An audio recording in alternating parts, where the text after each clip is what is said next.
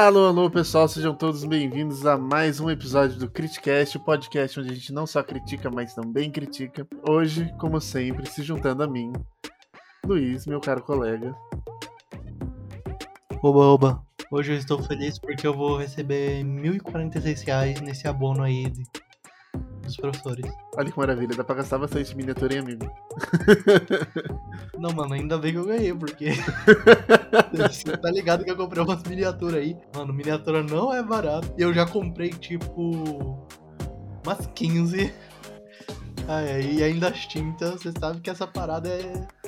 Mano, um é pouquinho. tipo, assim, existe um mercado normal, capitalista, que ele já te explora, e existe as miniaturas. O mercado de miniatura, o sim. capitalismo e fala, mano, patético.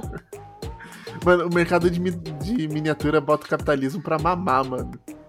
Impressionante. Não, o maluco da Amazon olha pro mercado de miniaturas e acha extremo demais. O cara fala, mano, é mais barato ir pra lua que comprar essa porra aí, mano. Pelo amor de Deus. É. continua, continua aí. É, se for falar disso, É. outro, outro, outro episódio. É outro episódio, realmente. Meu nome é Felipe e hoje no assunto do nosso podcast, né, seguindo a nossa lógica, na verdade a lógica do Luiz, porque foi ele que montou o roteiro dessa temporada, nós vamos falar, nós terminamos o nosso primeiro bloco, que a gente estava explorando os movimentos sociais do Brasil, né, e agora a gente vai explorar os partidos políticos de esquerda do Brasil. E no episódio de hoje nós vamos conversar sobre o Partido dos Trabalhadores e o PDT, que eu não lembro o que significa agora. Mas antes nós temos o bloco do Luiz, chamado Efemérides.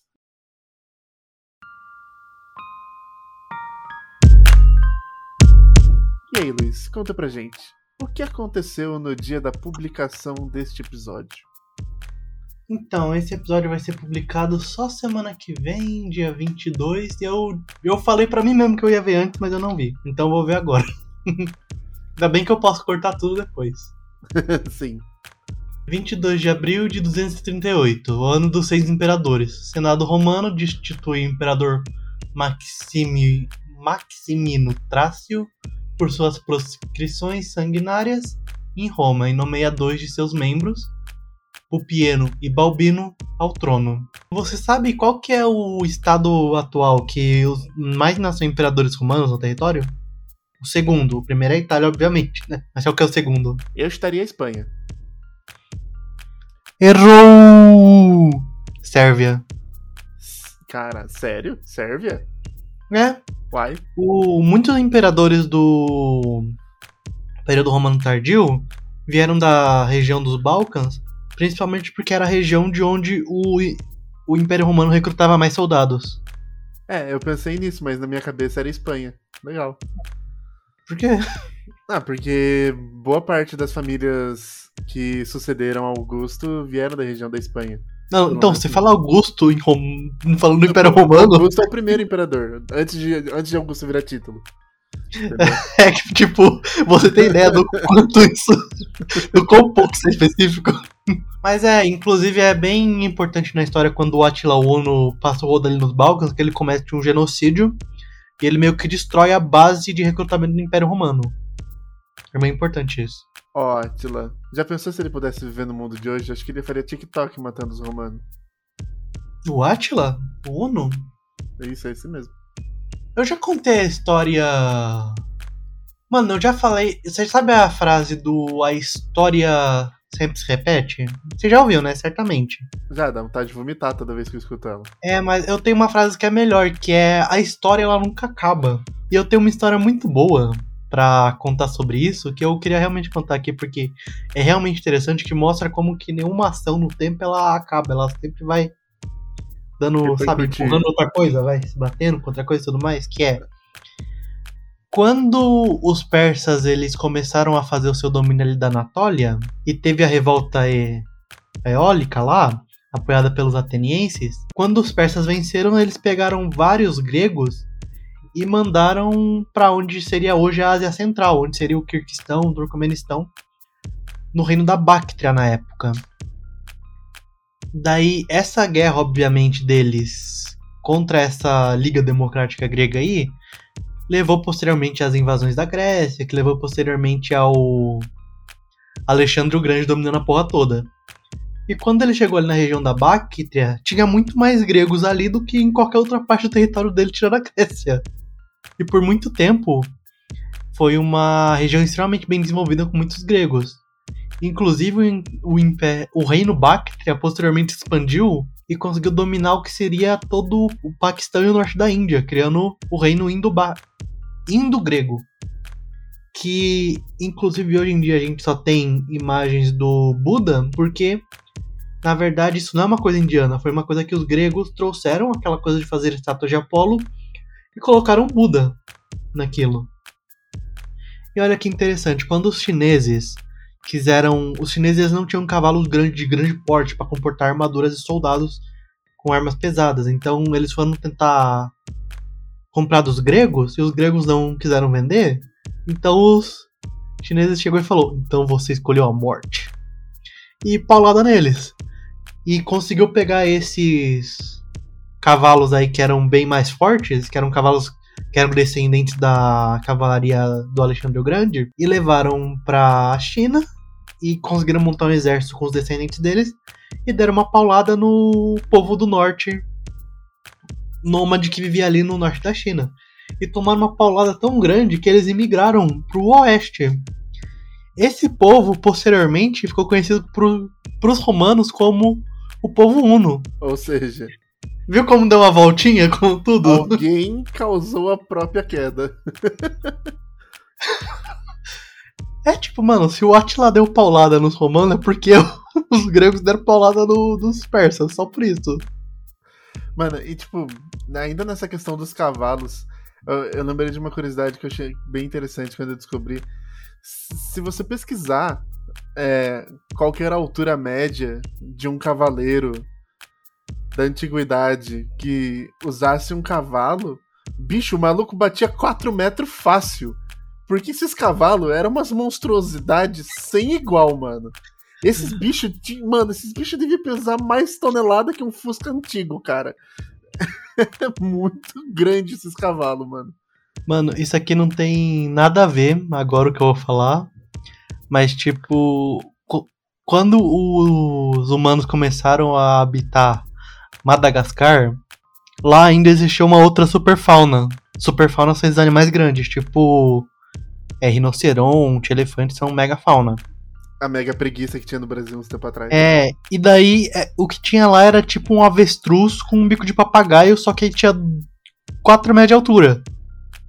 Meu e daí Deus. a gente extinguiu esses bichos. E eu falei, mano, seria tão fera se simplesmente tivessem domesticado e montado eles. Mano, imagina como seriam as pinturas da antiguidade se a gente tivesse usado avestruz, mega avestruz pra lutar. Então, continuando.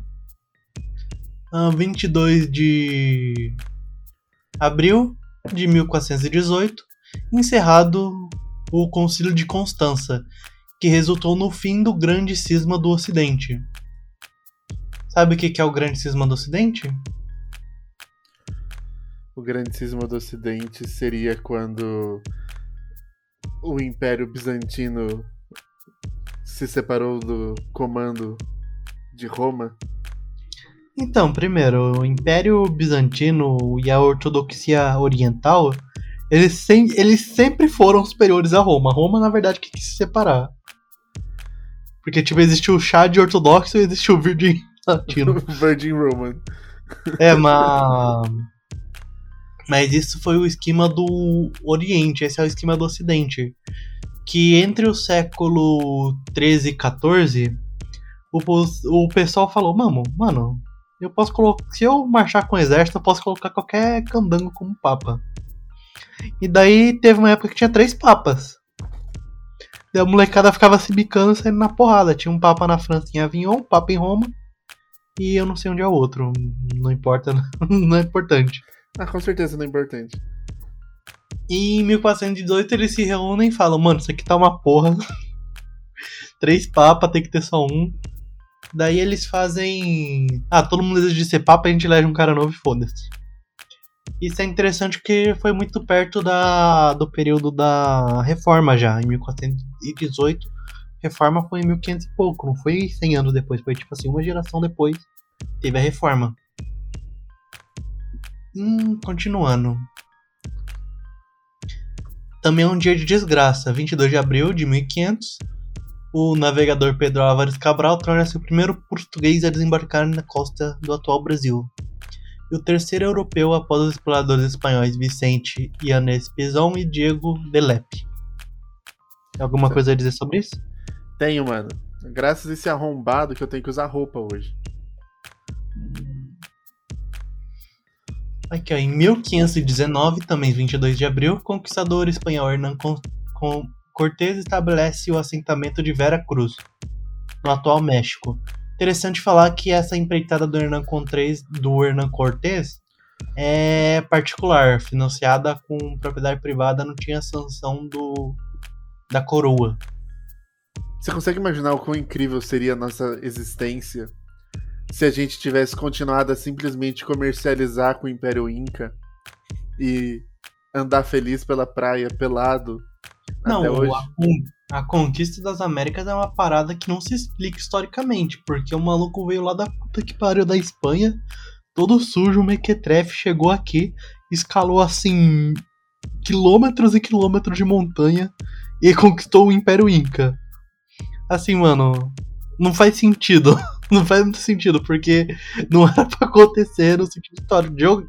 A geografia dita que não deveria acontecer. Ai, ai. A verdade, mano, é que a colonização brasileira pode, e espanhola pode ser resumida da seguinte forma: um maluco mal vestido, sem nenhuma higiene, viaja por três meses num banheirão de, de ramos, chega aqui, solta um peido, mata metade da população de doença com esse peido, mete bola de canhão nos uns 40% e os 10% que resta ele conquista e bota para trabalhar.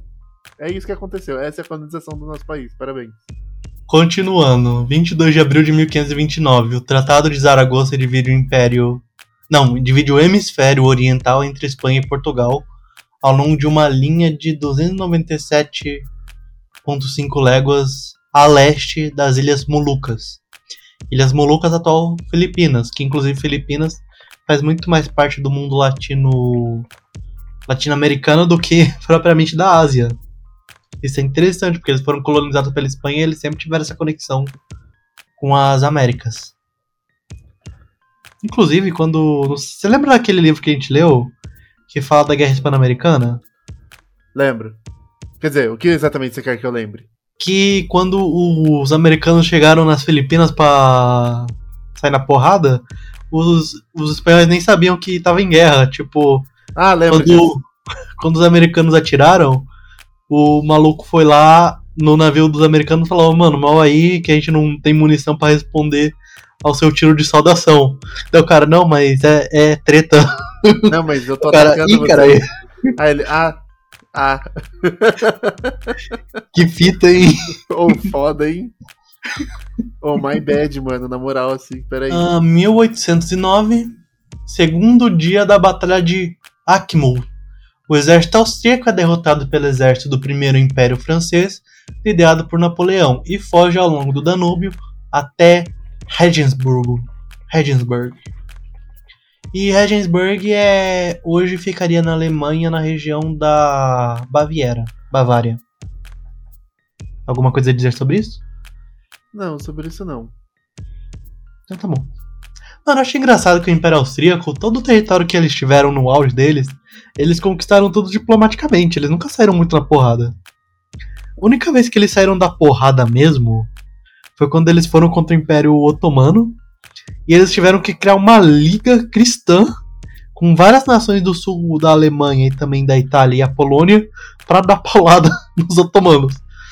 Que eu acho muito engraçado porque é tipo, você reúne todos os Vingadores e só tem um cara do outro lado, tá ligado? E tipo, é. nem precisava, sabe? Nem assim, já tava bom metade deles assim, sabe? Não precisava juntar é. um time inteiro. É, eu acho muito engraçado essa batalha pelo domínio dos Balcãs entre os austríacos e os otomanos, porque os dois impérios no final eles vão lutar lado a lado na Primeira Guerra até o fim dos impérios deles.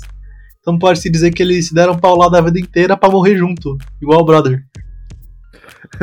Nunca pensei que eu morreria lado a lado de um austríaco. Que tal de um amigo? Não, seria mais tipo. E que tal de lado de um império multiétnico opressor? Daí o otomano dá aquela mordidinha no lábio, tá ligado? Ah, sim, aí sim. ai, ai. Ah, deixa eu. Até perdi aqui onde eu tinha lido.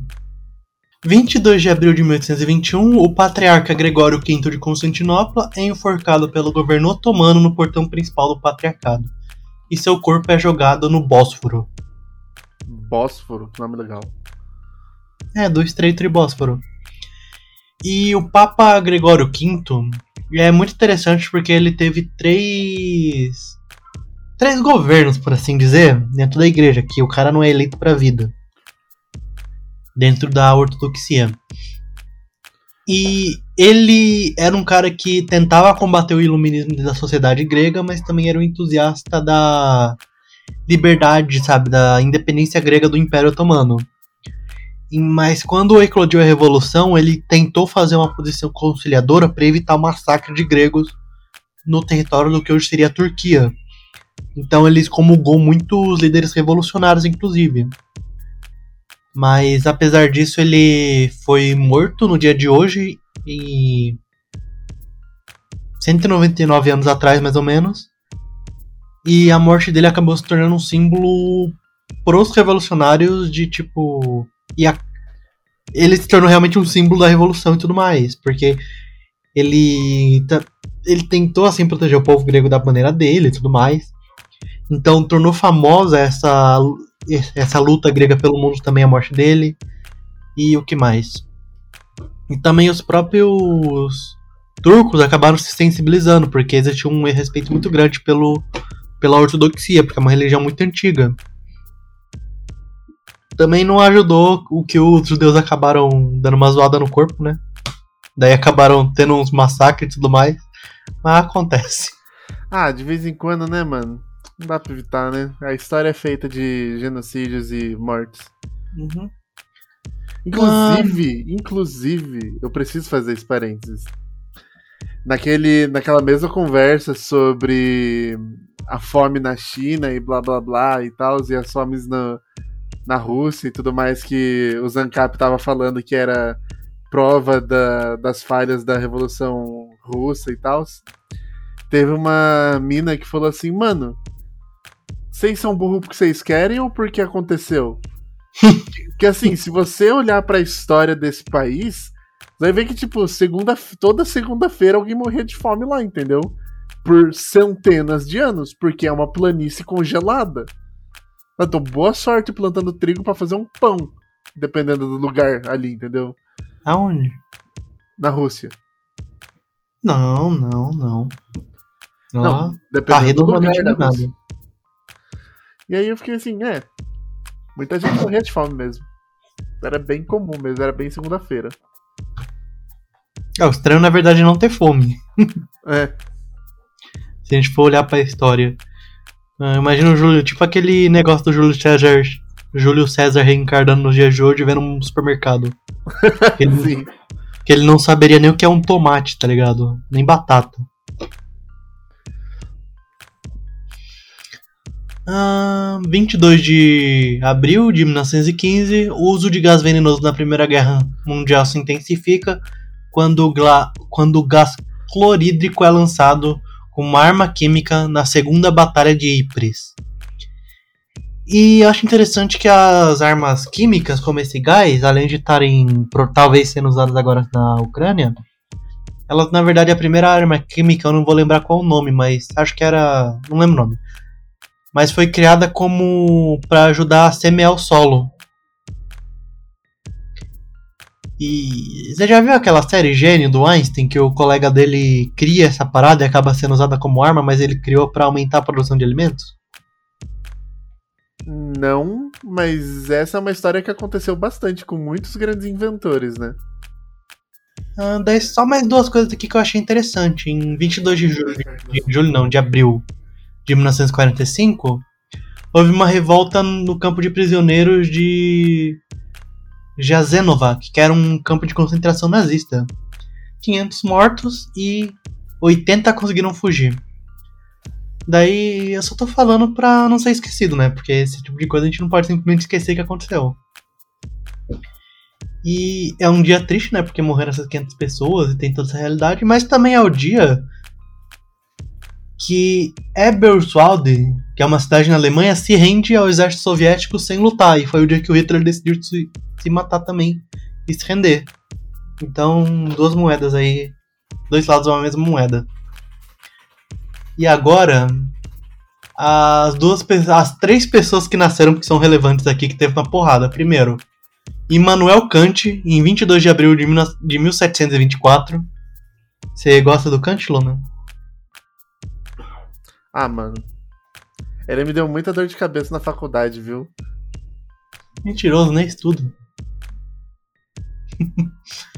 Agora que esse aqui também foi o dia do nascimento do famoso Vladimir Ilyich Ulyanov, 22 de abril de 1870. Quem que é esse? Você sabe, Luna? Deus abençoe essa tão sagrada alma na história da imortal ciência do proletariado. Deus abençoe Lenin. Isso aí é seu filho, viu?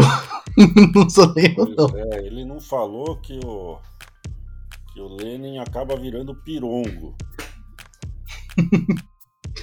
é e o último. É. E o último é mais só uma pessoa que eu gosto, que foi o dia que nasceu o Mano Brown, em 22 de abril de 1970. Que vocês não são de São Paulo, né? Então não sei se vocês, se vocês conhecem, mas o Mano Brown é uma figura do da cultura hip hop, do rap brasileiro, que ele é muito conhecido também pelo ativismo político dele aqui na cidade de São Paulo. Não, é muito e... da hora. Toda a trajetória dele é muito bacana. Eu já dei uma, uma pesquisada sobre. Inclusive, eu sou do Capão Redondo, que é a mesma região dele que ele mora. Daí todo mundo da faculdade me pergunta, mas você conhece o Mano Brown? E eu, não, não conheço, nunca ouvi essa, gente. Ai, ai. Mas agora eu pergunto pros meus alunos se eles conhecem, então deu a volta. Ah, virar professor é isso, né, cara? Você faz com seus alunos que faziam com você e perpetua o ciclo, foda-se. É. Mas é isso, de pode continuar, Luna.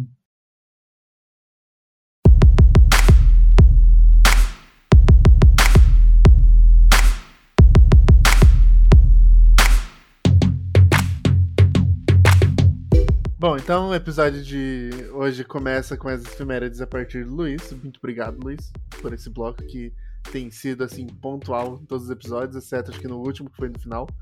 Mas enfim, acontece. E hoje, como eu comentei no início do nosso episódio, é, nós vamos comentar um pouco da trajetória política dos partidos brasileiros, né, nesse novo bloco de episódios. E inaugurando esse novo bloco, a gente vai falar sobre o PT e sobre o PDT, e aí, se juntando hoje a nós para comentar um pouco da sua trajetória como militante e dos primórdios do PT, porque ele estava lá, né? Meu pai, Frederico. É... Atualmente ele é advogado. Se quiser dar um oi aí pro pessoal. Oi pessoal, tudo bom? Não, não sou tão militante quanto me rotularam. E no início do PT eu só tinha sete anos, também não, não sou tão precoce assim. Em que pese, em 1980, quando nasceu o PT, eu já rasgava santinho de candidato da Arena. Na época eram dois partidos só, MDB e, e Arena. É, o MDB acabou virando PMDB depois e a, e a Arena acabou virando aí o, o PDS, que que hoje são um monte de partido, a maioria aí do Centrão. Mas não, não sou tão militante assim não. Inclusive sou filiado há menos tempo que o Felipe. Mas é isso aí. Oi, pessoal. Bom, então, e nesse sentido, né, a gente pode comentar um pouco da, do início do PT, que foi um início muito muito conturbado, né? Um partido que teve o seu início com muita luta, muita dificuldade.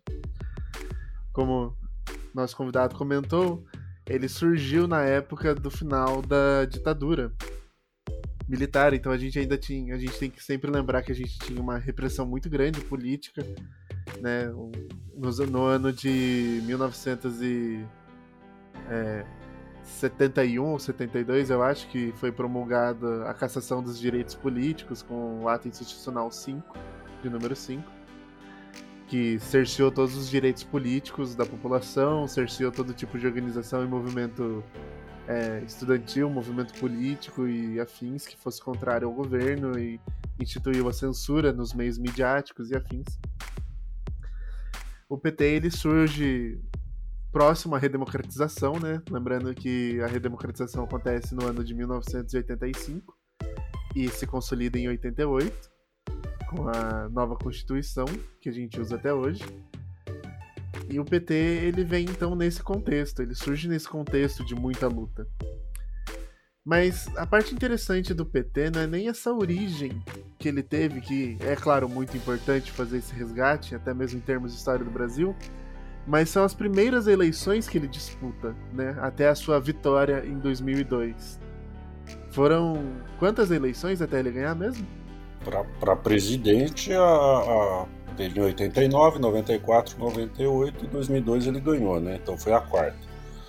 Mas o PT, a primeira eleição do PT, salvo engano, foi em 1982 para o governo do estado de São Paulo é, onde nós tínhamos cinco candidatos. É, e é engraçado, porque a primeira recordação que eu tenho é de propaganda eleitoral gratuita. Né? Eram cinco partidos, é, números 1, 2, 3, 4 e 5. Um era o PDF, o PDS, antiga Arena, o candidato era o Reinaldo de Barros, o, o partido número 2 era o PDT, que hoje é 12, né? Na época era o Roger Ferreira, o, o o candidato ao governo do estado. O partido número 3 era o PT, que virou 13, e, e era o Lula, acho que a primeira eleição que ele disputou. O número 4 era o PTB, que hoje é 14, na época era o Jânio Quadros, salvo engano, que foi o, o candidato, e o número 5, que, que era o, o PMDB, que o candidato era o Franco Montoro, que acabou vencendo essas eleições aí de 82 para o governo do estado. Né? Ah, creio que seja a primeira eleição que o, que o PT participou. Em 89, daí sim, tivemos a, a primeira eleição direta para presidente, né, após o, a, a redemocratização aí, ó, as diretas já e e, e todo o apelo político e popular que teve, a anistia política, a criação de novos partidos. O AI-5 foi em 1968, salvo engano, 13 de dezembro, que caçou os direitos políticos e acho que em 80 mesmo, 70, é, acho que em 80 que foram permitidas a criação de novos partidos. E a primeira eleição presidencial em 1989. E a partir daí o Lula só não, não foi candidato aí nas três últimas eleições, duas porque foi a Dilma, né? Ele nem poderia ser. E a, a última por um vou colocar entre aspas aí a palavra golpe, né? Não, não foi um golpe no sentido estrito, mas acabou sendo um, um golpe contra a democracia, na, na minha humilde opinião. Não, mas eu fiquei curioso uma coisa que pra, pra nós dois, né, na verdade, que a gente é dessa nova geração que agora tá chegando na política, não que a gente seja muito envolvido, né? Pelo menos eu. Mas a nossa impressão que a gente tem é do PT como um partido grande. E que na nossa cabeça sempre foi grande. Mas o PT, como acabou de falar, ele foi um partido que lutou por muito tempo e muitas vezes perdeu. E o, tem outros partidos que a gente vê na oposição hoje, ou até partidos que estão ganhando tração ultimamente, que são partidos extremamente antigos, que foram parte do. que até tem uma certa. como é que fala? descendência, assim, de outros partidos da época da ditadura e tudo mais. Eu acho interessante falar sobre isso, como desses primeiros momentos do PT, do PT lutando para expor sua agenda, para atrair mais pessoas para votar neles e tudo mais. Acho que seria interessante. O PT é um partido grande, um partido enorme. E, e, e assim, de fato, ele, ele teve muita dificuldade no começo, não pelo tamanho em si, eu acho que ele já era grande. Mas é, hoje a gente está tá revendo isso, né? E o medo da esquerda entrar no poder é, é uma coisa de louco. Porque a grande verdade é que Ah, não gosto muito de usar, mas vou usar. Se o Lula sempre usou essa palavra, acho que, que vocês vão entender. A, a, elite, ela tem um poder aquisitivo maior. E a elite sempre teve muito medo do PT no poder. Tanto é que ela só perdeu esse medo quando Lula amansou o discurso, foi para o centro, e, e daí a, a, a elite econômica, porque pode falar o que for, ah, mas a maioria do povo é trabalhador, a maioria está na classe social mais baixa.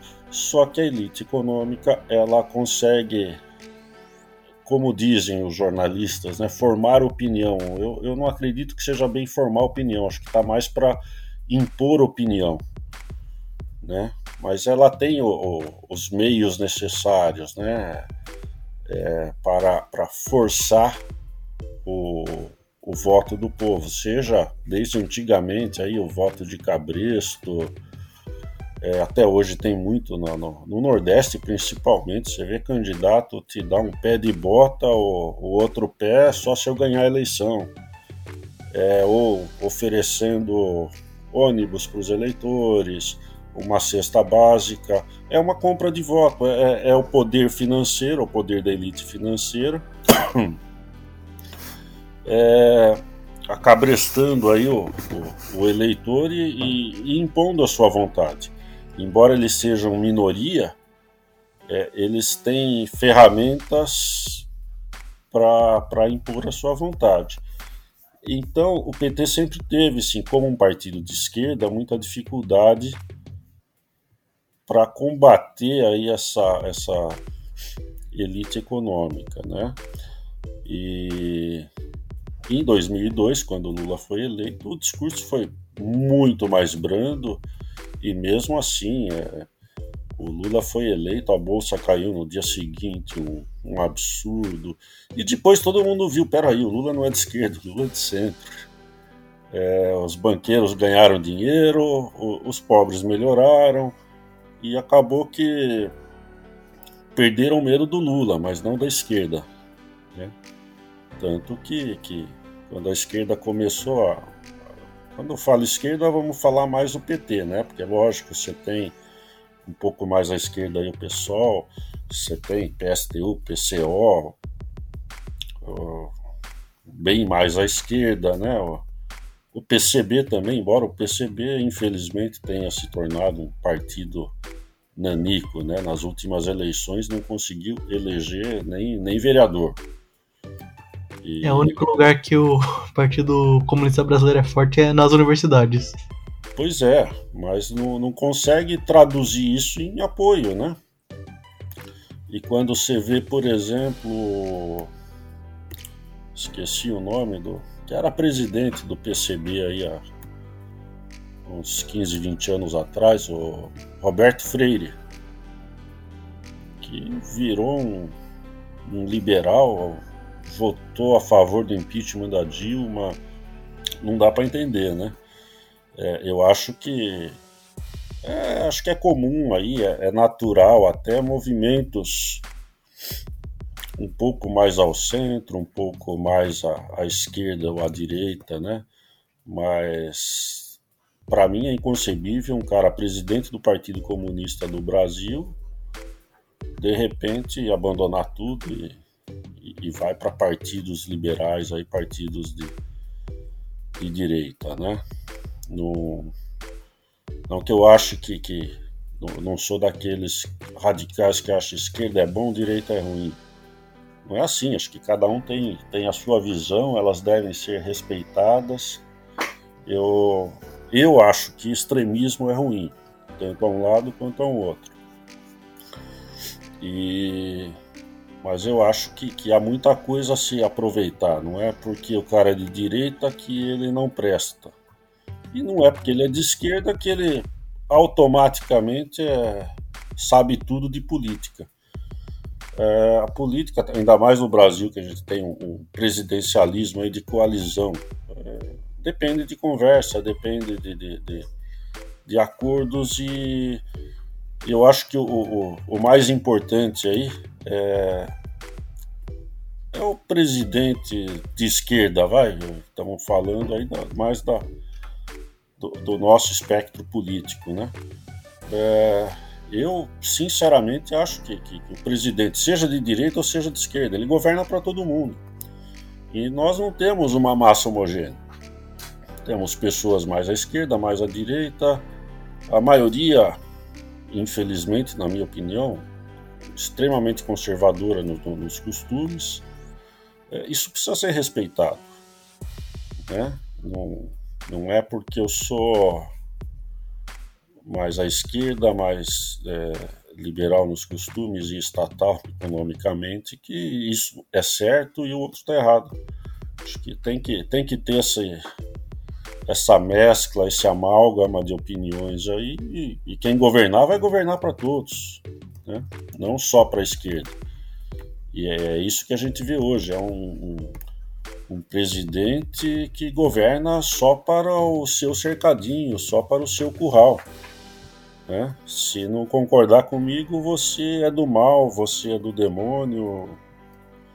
Isso é um absurdo, né? E isso a gente pode dizer a favor do Lula, né? É, quando ele governou, ele governou para todo mundo.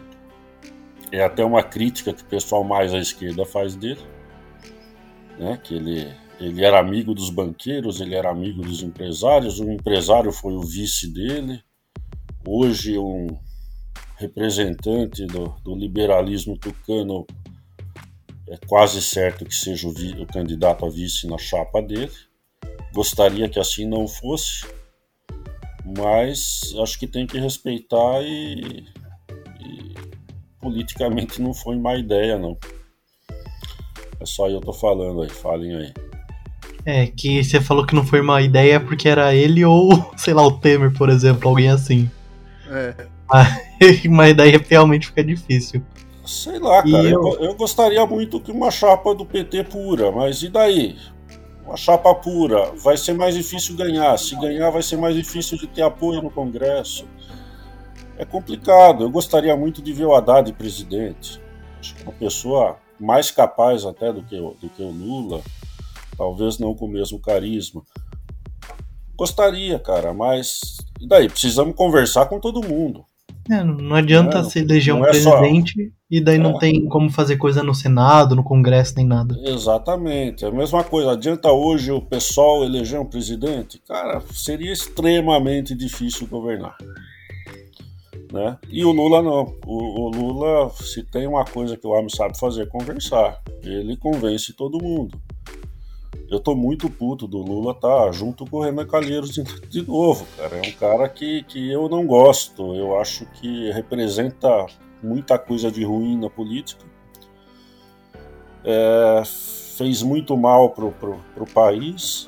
E o Lula tá de novo conversando com ele, cara. Uma coisa que me irrita profundamente. Mas não, não se pode negar que, que que o Renan tem uma influência muito grande no Congresso, no, no Senado em específico e, e, com o povo nordestino. Né?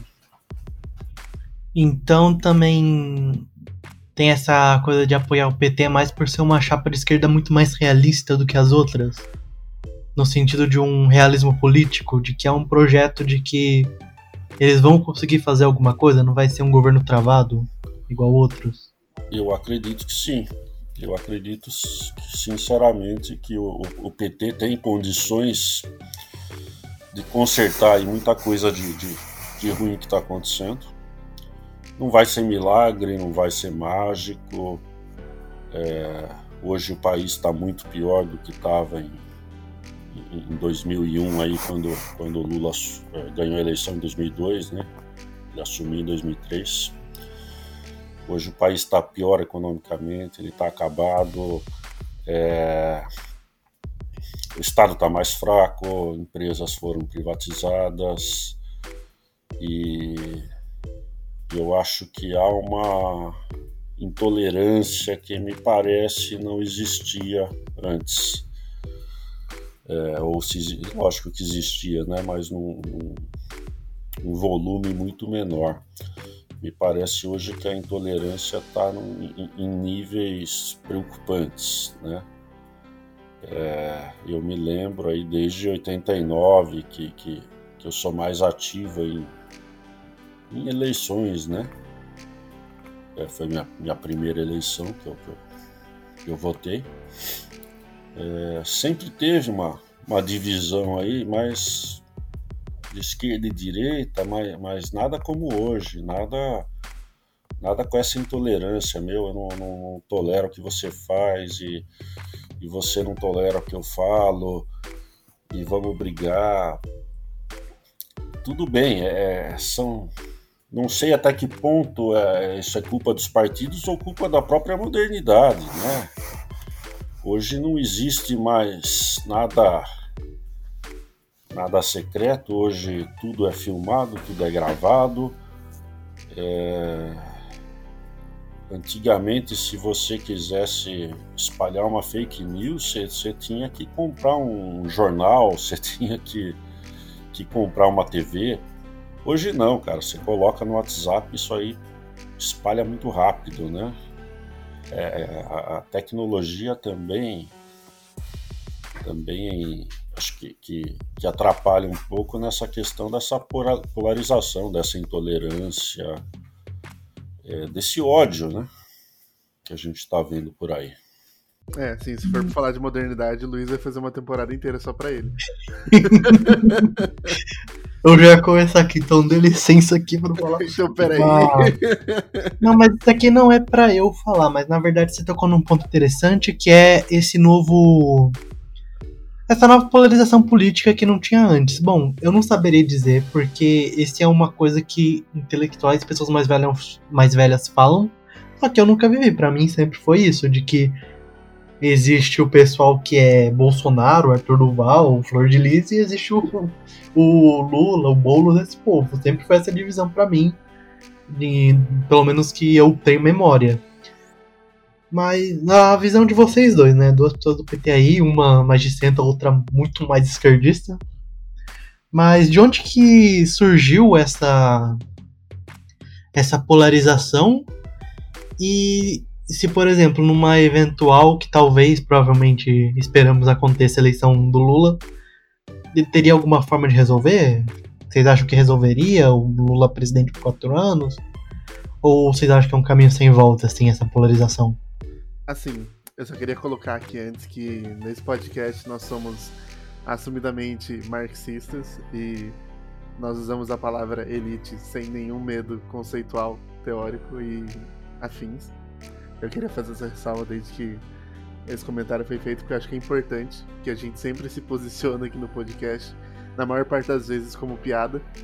Só que o assunto de hoje ele é um pouco mais é, sério, embora a gente esteja levando de uma forma descontraída, então é bom fazer esse, esse resgate da nossa posição ideológica no, no podcast, né? E assim, quando eu digo posição ideológica no podcast, eu me refiro a mim e, e ao Luiz, né? O nosso convidado, Frederico, ele tem a posição dele, como ele colocou ali, né? Então. Então, só deixa eu falar uma última coisa que você falou do termo elite. E na verdade eu tenho que falar que eu sou contra esse termo. Porque elite é o que tem de melhor. E o que a gente. E as pessoas que a gente chama elite certamente não são o melhor que o povo brasileiro tem a oferecer. É uma boa justificativa. O termo correto seria burguesia, ou classes mais elevadas, alguma coisa assim, porque elite não é. É, é uma seg... ótima justificativa. E segundo, você chama seu pai pelo nome assim em casa também? Não tem respeito, não? Não, mas a gente tá num ambiente que não é a minha casa agora, né? Você literalmente na sua casa. A parte do do, do, do, episódio é eu falando também mal do Luna e tudo mais, viu? não se acanhe, não. Aí pode continuar. Mas assim, é... a sua pergunta é bem interessante. E eu concordo bastante com muitas das coisas que foram ditas, assim, sobre a situação atual e tudo mais. E eu também queria fazer, na verdade, essa observação que o Luiz fez, que também, assim, desde o momento que eu realmente comecei a me importar com política e comecei a prestar atenção em política e comecei a vivenciar a política, a polarização sempre esteve presente, né? A questão das notícias falsas, da manipulação de mídia, tudo isso sempre foi um lugar comum na política que eu conheço, que eu atuei, que eu vejo colegas atuando. E é muito interessante esse, esse relato de que, que você traz pra gente de que nessas primeiras eleições existia, claro, essa polarização, mas até mesmo pelas próprias proporções que o PT tinha à época e tudo mais, as coisas funcionavam de forma diferente, né? Tinha a militância era diferente. E, a, e né, seguindo a linha que a gente tem desde o início desse podcast, né, o Luiz ele trouxe é, dois artigos científicos é, estudando a trajetória do PT e do PDT, e eu quero resgatar aqui o artigo do Oswaldo Amaral sobre o PT e os vínculos dele com a sociedade, que ele diz o seguinte, que a partir da segunda metade da década de 1990, ou seja, 95 para frente, é quando o PT ele transforma o seu perfil social e ele começa a trazer as suas estruturas de militância, começa a capilarizar, né, que ele fala, as suas estruturas de militância para fora do estado de São Paulo, porque ele diz que 60% da base votante do PT à época, nas, nessas primeiras eleições, antes de 2002, se concentrava no Sudeste. E quando a eleição foi vencida em 2002, o Oswaldo traz pra gente que 2003 foi o ano que o partido contabilizava com 419.941 membros. E em 2008, cinco anos depois, o partido já estava com 1.387.682 membros. Então ele cresceu praticamente aí um milhão de pessoas em cinco anos, né? Graças à eleição, graças às novas políticas internas do partido com relação a interiorizar os seus filiados, né? E a, o diretório nacional do PT ter sido instalado, o, o cadastramento e o recadastramento de membros, né? Então todas essas políticas que o PT fez antes de 2002 trouxe para ele muitos resultados que acabaram culminando, né, na eleição do Lula como presidente em 2002. E eu acho que esse processo que o PT começou fidelizou muitas famílias, fidelizou muitas pessoas a partir da, da ideia, a partir da, da compreensão do que é o PT, a partir do, do projeto PT de Brasil, né? um projeto que reconhecidamente se modificou muito ao longo do tempo que o PT esteve no governo, né? algumas modificações positivas, algumas modificações negativas, né? todas essas questões que o meu pai citou, né? A questão do de ter gente que fala que ele governou para banqueiro, de ter gente que fala que ele governou para é, ruralista e tipo são críticas válidas, porque por exemplo, uma das coisas que o PT tinha como bandeira, que era a reforma agrária, não aconteceram em nenhum dos seus governos. Entende? A moradia, MST, MTST, coisas que a gente explorou nos nossos outros episódios, eles surgem no contexto do governo petista, né? Eles se fortalecem, aliás, no contexto do governo petista do Lula. E isso tem um motivo, né? O motivo são que as políticas do PT nessa época foram fracas, foram insuficientes. Então é uma realidade que a gente tem que reconhecer, né? O PT ele teve muita coisa positiva, com certeza ele teve muita coisa positiva. Eu não sou filiado ao PT à toa, mas a gente precisa reconhecer que certas políticas não foram muito boas, que a gente teve, né, essas questões. E eu acho, né, eu vejo, assim, que essa polarização, né, a minha análise final a partir de todos esses dados que eu trouxe aqui, a minha análise final sobre essa questão da polarização ser reversível ou não e as questões contemporâneas que a gente enfrenta hoje, assim, enfim, eu vejo que essa polarização ela existe ao mesmo tempo que ela não existe. Por quê? Porque ela não existe na escala que a gente acha que ela existe, mas ainda assim ela é real o suficiente para ser expressiva e notável. Por quê? Os grupos que são opositores às ideias do PT, os grupos que são fundamentalmente opositores às ideias do PT, que são a extrema-direita e a, a, direita alternativa, os libertários, piada, e afins, é, esses grupos, eles não são enormes no nosso país. Eles até são expressivos, mas eles não são enormes no nosso país. Só que geralmente esses grupos são compostos por burgueses que detêm controle sobre a mídia, que detêm controle sobre grandes empresas. É só a gente ver o velho da van. O velho da van, ele fez exatamente como meu pai falou. Ele impôs, como política de empresa, o voto no Bolsonaro na época da eleição. E isso até acho que gerou um processo trabalhista que tá rolando na justiça até hoje por causa disso. E isso é uma coisa comum que acontece. No Magazine Luiza, por exemplo, os trabalhadores de lá tiveram que participar de uma confraternização com o Dória. Aí como é que fica você que trabalha no Magazine Luiza e não vota no Dória? Imagina se seu chefe descobre, sua chefe descobre. Entendeu? E aí é complicado, porque o Dória ele também não é nem um pouco bonzinho para quem é pobre. Entendeu? Ele é só uma versão de sapatênis do Bolsonaro. Então, assim.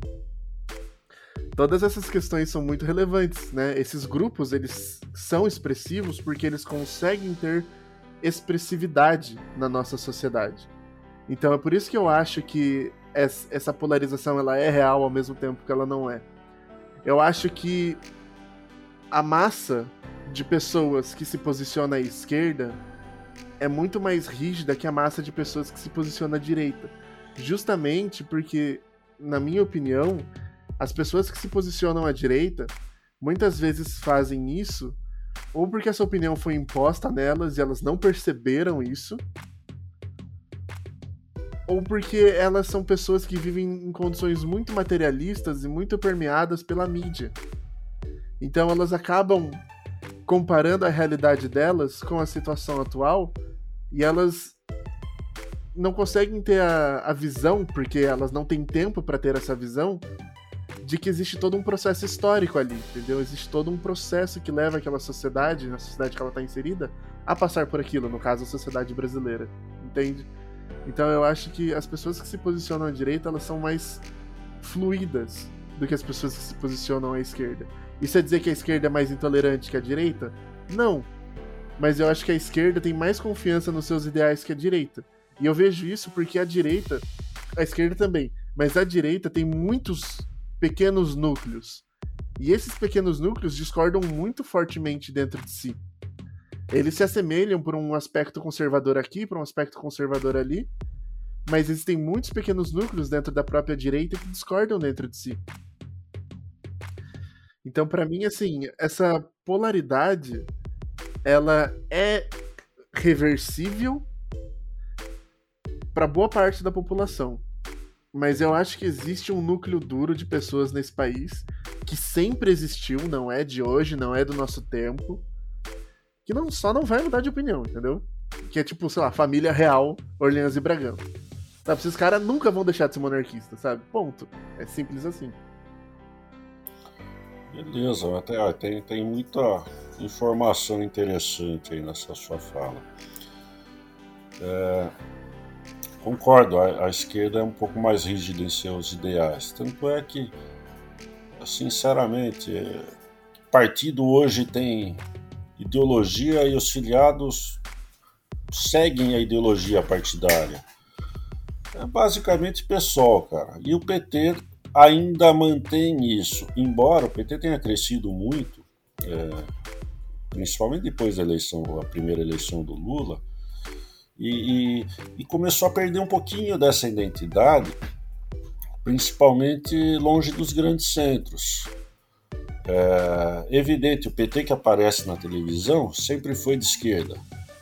Aí você pega o, o, o PT numa cidade menor, cara, os caras estão votando junto com, com, com, direita, porque é uma cidade pequena, ninguém não tem direita e esquerda. É, as pessoas são votadas e não os partidos. Então, a Quinta Pitininga mesmo já teve candidato a, prefeito pelo PT.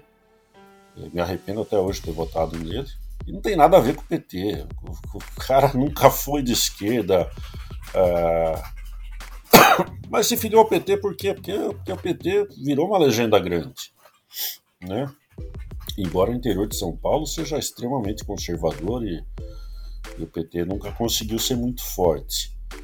É, outro ponto interessante, né? É, você tem razão, Felipe. Eu, eu, eu, falei que o PT sempre foi grande, mas na verdade a gente está é, quando eu falo isso, eu falo pela minha experiência de, de, de, paulista, né?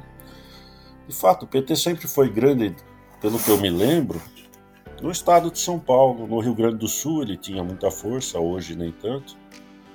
É, salvo engano, os primeiros governadores do PT foram no Rio Grande do Sul, teve Olívio Dutra, o Tarso Genro.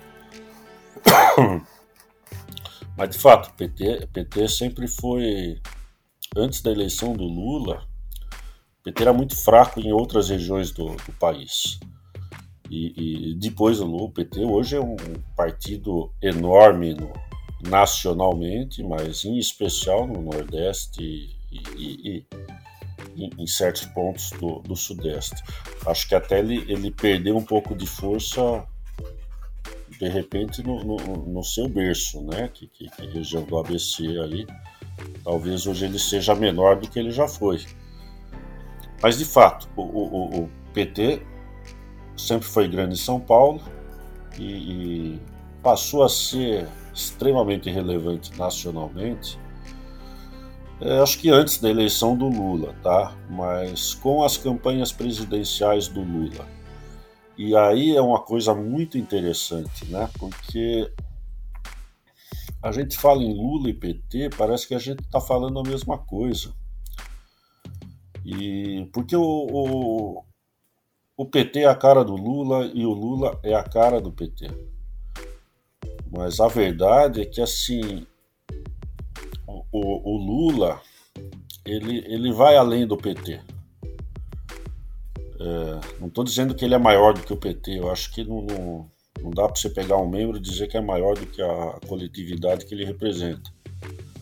Mas para a pessoa é, não politizada, o Lula é maior que o PT.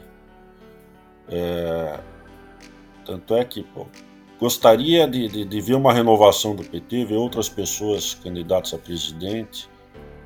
E, mas hoje, para derrubar o Bolsonaro, é o Lula. Ele é maior. Ele, ele, ele vai ter votos que o Haddad não teria, que, o, que outras lideranças aí do, do PT não teriam. A gente vê a última eleição governo de São Paulo, a, a votação do, do PT, a, prefeitura agora de São Paulo, né? Eleição de 2020. A votação do PT na cidade de São Paulo, e cidade de São Paulo sempre, sempre foi um ponto forte do PT. Foi ridícula. Né? O, o Marinho, acho que foi o candidato, né? Foi muito mal votado. E e aí, aí você vê que, que as pessoas ainda votam no nome e não no partido. E por isso o Lula tem esse tamanho, por isso o Lula é, é gigante. Porque ele consegue é, conversar com todo mundo. Então, quando o Obama fala, fala pro, Lula, esse é o cara, é porque ele é o cara mesmo. O Obama tem muito pouca coisa em comum com o Lula politicamente. Né? É, dizer que Partido Democrata Americano é de esquerda é uma piada, não é. Nunca foi. É, mas o, o, Lula é um cara que conversava com o Bush, o Bush filho era amigo do Lula, o Obama tinha ótimo relacionamento. conversava com a Angela Merkel, com a, com a rainha Elizabeth, com o Tony Blair, com todo mundo. Ele é um cara, ele é um cara agregador, né? E, e isso é, teve uma pessoa que, que, que vai entrar para os livros de história, espero que como um exemplo de, de, de mau caratismo e de, de prejuízo que ele causou na, na democracia do, do, país e muito responsável por essa, esse ódio. É, já vou entrar na polarização que é o senhor Sérgio, Sérgio Fernando Moro. É, Sérgio Fernando Moro é um cara que tem um papel é, enorme nesse ódio e, e, e nessa, nessa polarização ridícula, né? Porque a, a polarização é saudável, tudo bem. É, cara, eu sou de esquerda, você é de direita, beleza, vamos conversar. É, eu cedo um pouco, você cede um pouco, não precisamos chegar no centro. Uma hora vai ser mais à esquerda, outra mais à direita, mas beleza. Agora, o senhor Sérgio Moro, ele simplesmente, é, é, por um projeto político próprio, ele violou totalmente a Constituição, o ordenamento jurídico e saiu como herói por grande parte da população, né? Porque é, e, e, aí é uma coisa minha, né? Eu, eu, sou de esquerda, por exemplo, mas não sou fã do, do, do, do Maduro. Não era fã do Chaves também. Assim como o Stalin também não está na minha lista de preferidos. Né? É ao contrário da, da lista de vocês. É... Eu, eu, eu, eu acho o seguinte: não, eu ainda acredito no Estado democrático de direito, né? Que muita gente da extrema esquerda não acredita e tudo bem, tem motivos para isso. É, então, no Estado democrático de direito, o que vale é a lei. E o senhor Sérgio Moro, ele simplesmente rasgou a, a Constituição que ele jurou defender um projeto político. Foi uma da, da, das coisas mais indecentes que eu, que eu já vi aí. Estou falando como advogado. E pior, ver 90% da minha classe apoiando esse tipo de coisa, porque o que importa não é o certo ou errado, o que importa é o que eu acho. E dane-se, se eu acho que o Lula é bandido, o Sérgio Moro tá certo. Não é assim. O que importa é o que eu quero, né? Exatamente. Eu, eu lembro, eu fui, eu fui criticado quando quando prenderam o, o Michel Temer lá, quando uh, vazou aquele áudio lá da, da, da JBS. É, ele foi preso, mandou, ficou dois dias na, na cadeia lá, daí depois soltaram. E, e, eu falei, pô, é um absurdo prender o Temer. Mas como absurdo? Você é de esquerda, você, esse cara é bandido, tem que estar tá preso. Eu falei, ó, eu acho que ele é bandido. E eu acho que se ele for processado e, e, as, e, e, conseguir se provar a culpa dele, ele tem que ser preso, condenado e preso, sim. E passar um bom tempinho na cadeia. Só que não há motivo para prender ele agora. A prisão dele hoje é política. Né? É, nós temos uma Constituição que diz: ninguém será considerado culpado senão após o trânsito em julgado da sentença penal condenatória. E daí fala, pá, depende. Depois do segundo grau já pode. Peraí, então a Constituição não vale nada. É muito claro, é literal, ela não dá margem à, à interpretação. Ah, pode prender antes? Pode. Se tiver se estiverem presentes os requisitos da prisão preventiva, que o senhor Sérgio Moro nunca teve a coragem de prender preventivamente o Lula, porque nunca houve um motivo para a prisão do Lula. O senhor Sérgio Moro, depois que descobriu, infelizmente, o grande herói desse país é um bandido, entre aspas, né? Vamos dizer, é, é uma pessoa que cometeu um crime.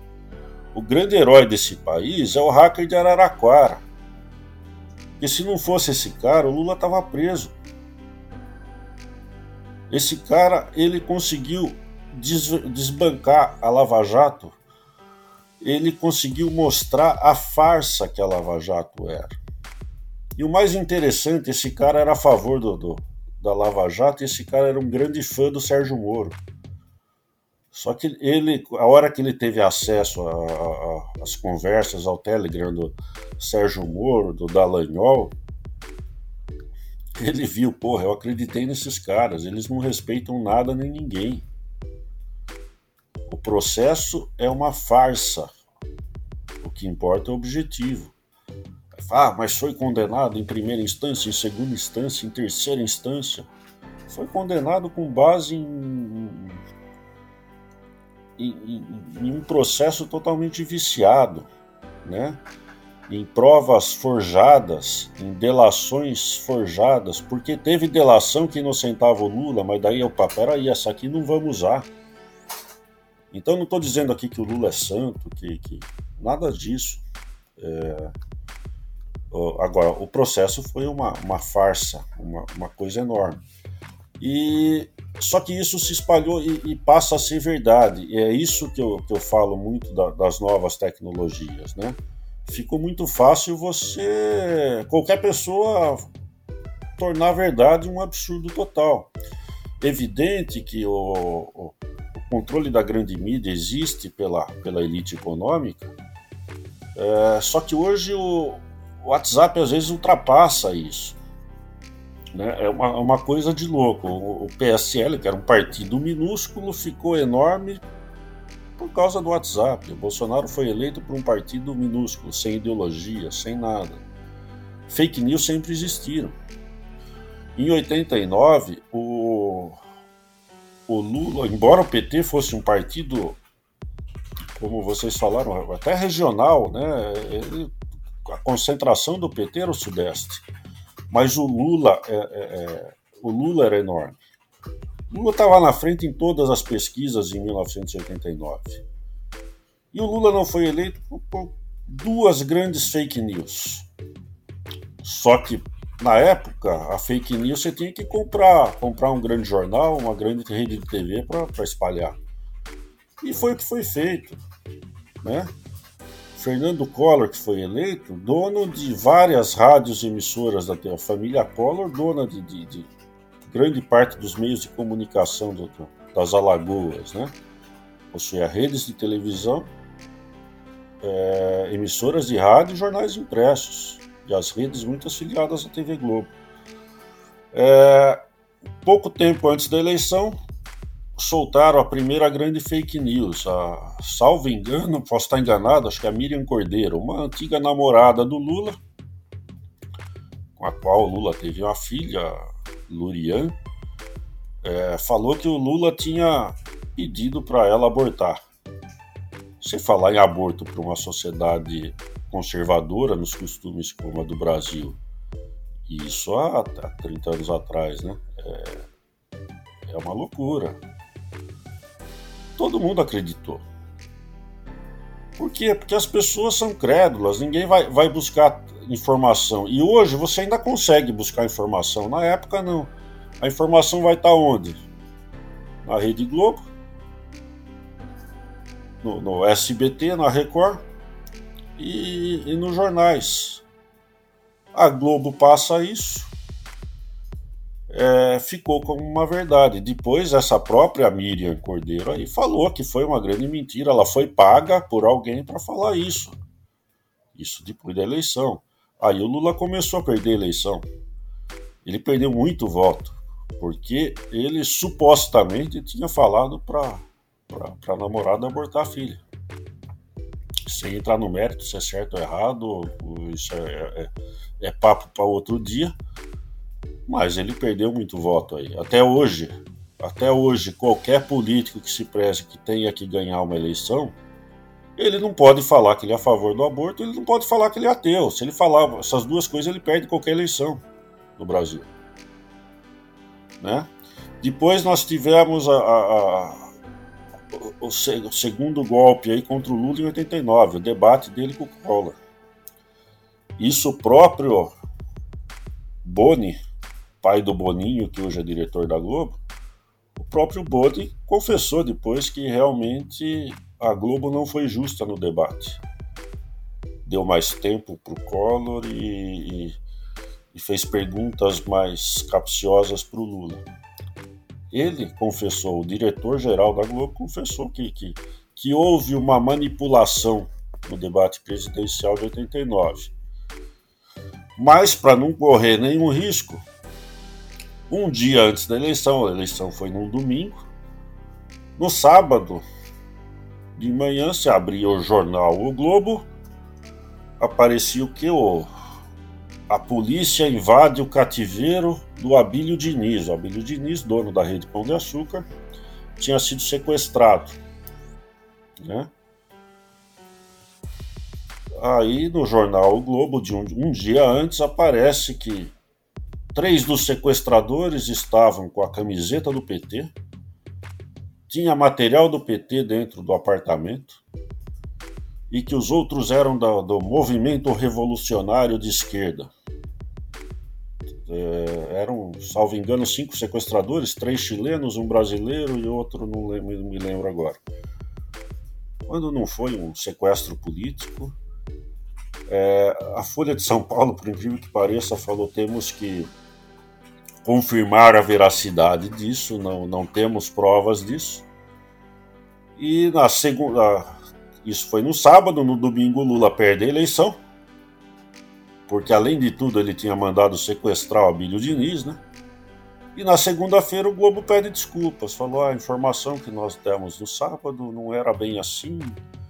É, de fato, um deles tinha uma ligação com o partido de esquerda do Chile, mas não, não foi apreendido nenhum material do PT, nenhum deles estava com a camiseta do PT, e pediu desculpa. Pediu desculpa, Fernando Collor de Mello estava eleito. Então fake news já existia, só que era caro, né?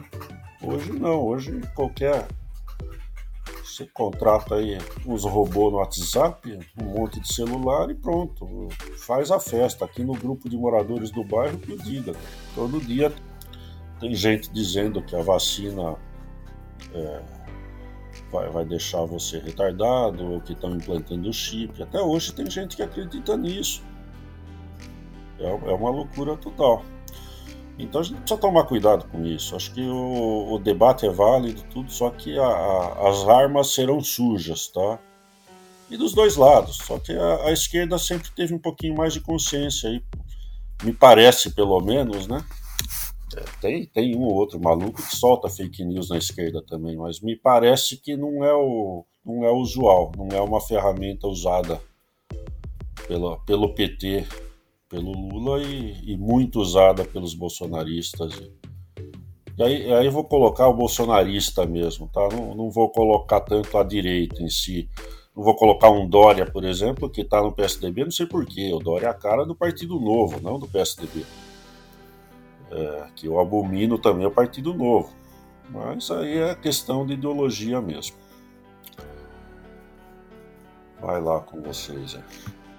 Bom, eu acho que deu para dar uma bela explorada aí na trajetória do PT, tanto na sua concepção quanto nas suas primeiras eleições e como a gente vê ele hoje, né? Como a gente tem ele hoje. E eu acho importante a gente falar um pouquinho do PDT também, porque ele também merece um pouco de destaque nesse episódio, afinal de contas. É, já, já sei o que você vai falar, porque é o Partido Social Democrata e para pessoas da sua laia, eles são, como é que fala? É... Revisionistas e quer ficar fazendo acordo com a burguesia, é isso que você vai falar, né? Não, na real eu só ia comentar um pouco da concepção dele mesmo, não ia botar nenhum julgamento meu. É, Embora acho engraçado. Porque tem que esquecer, esquecer, por a cara do PDT hoje é o Ciro Gomes, mas o PDT já teve a cara do, do Leonel Brizola, Darcy Ribeiro. É dele mesmo que eu quero falar, inclusive. É, só aí. Então manda aí. E depois eu responder a pergunta que eu te fiz pelo WhatsApp. Por como é que você vê essa questão do dos movimentos de esquerda do século XX serem mais antidemocráticos e a gente tá lutando por um socialismo democrático. Daí como é que você pode gostar do Stalin, desse povinho aí? Vai ter que responder, hein? Tô esperando. Mas Perguntei ontem. Que Quem disse que ele gosta da democracia? Votou foi pouco, né? Enfim. é...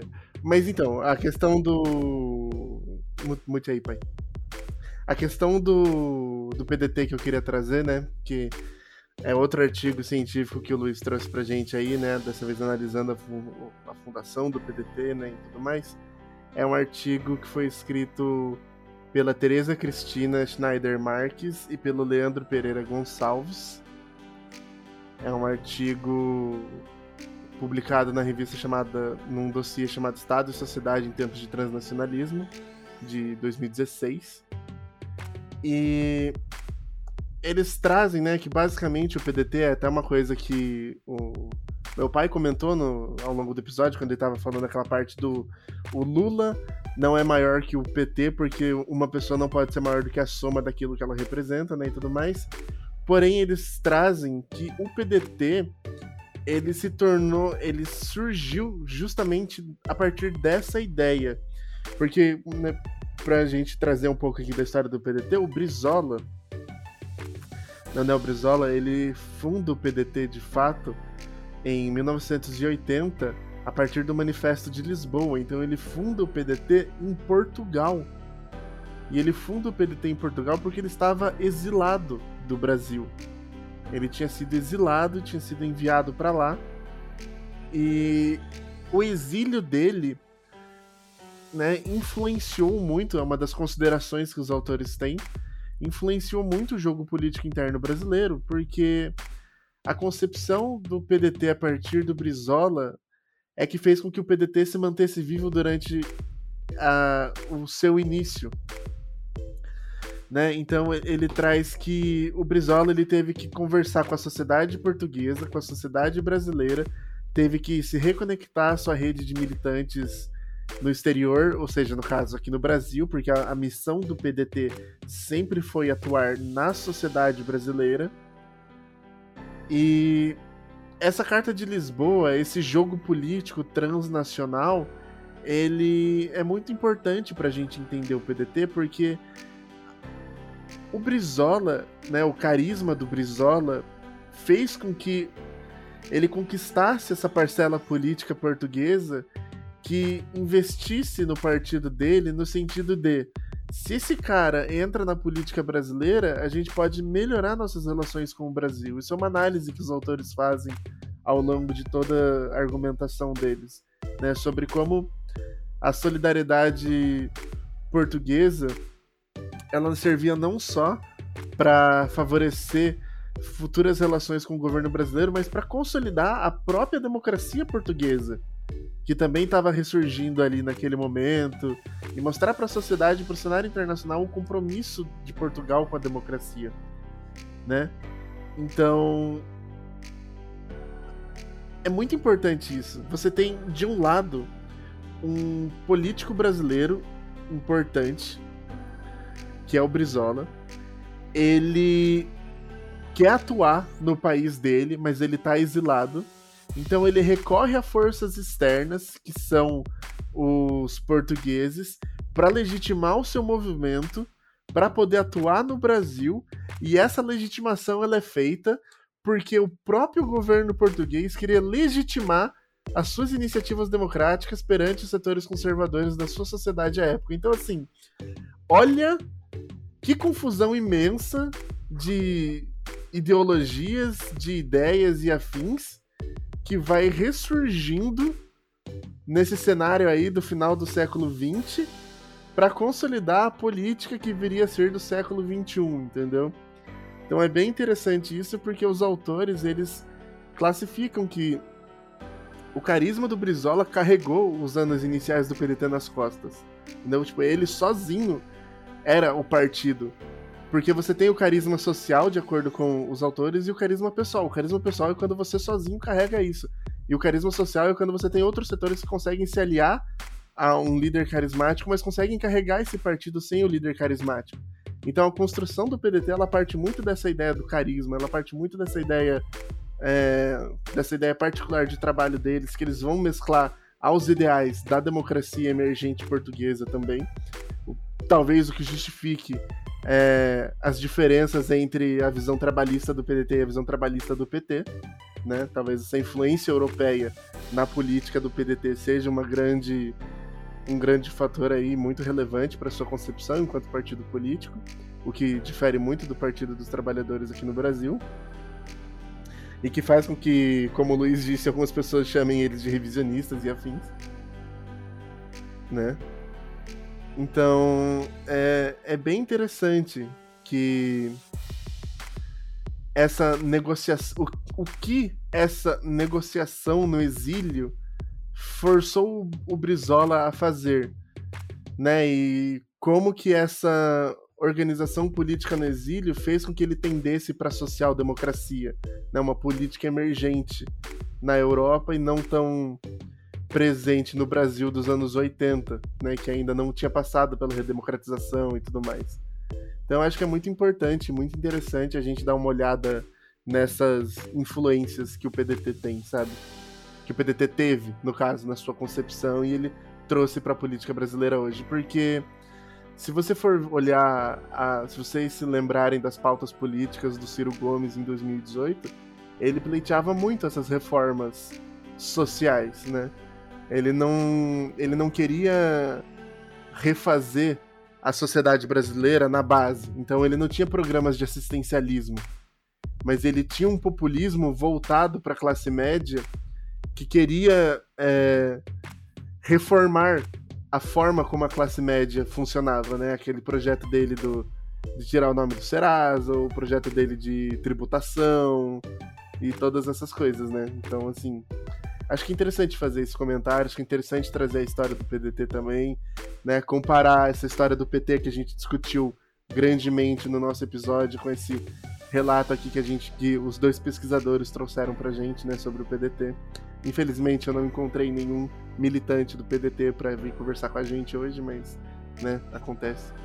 Ah, pois é, uma hora e meia de PT, então, sete minutos de PDT, acontece. acontece, tentamos.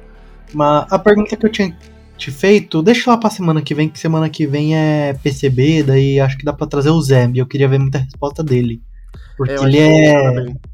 Porque ele é comunista assim, ele é tão comunista, tão comunista que você e eu somos liberais perto dele. Ah, sim, com certeza. Isso é verdade, amigo. Mas uma última pergunta que eu quero te fazer, e depois o pai pode responder também, depois que ele não estiver ocupado. Ou não pode, pode não responder também se quiser, mas eu queria saber sobre o programa do PT. Tem alguma parte que você acha mais interessante comentar? Que você fala, isso aqui é muito importante de se falar sobre o projeto do PT. É por isso que eu vou votar neles. Sei lá, uma parte. Algum projeto de educação, algum projeto político, ou você é mais tipo, mano, eles são de esquerda? E foda-se. Eu acho que é muito importante comentar a meta que o PT tem enquanto projeto ideológico, que é a valorização do trabalhador. A valorização do trabalhador rural, a valorização do trabalhador urbano, a valorização do trabalhador que exerce funções de alta periculosidade, a valorização do trabalhador que é o proletário do chão de fábrica. Ideologicamente falando, esses grupos e muitos mais outros, é claro, são para quem as políticas do PT estão voltadas, né?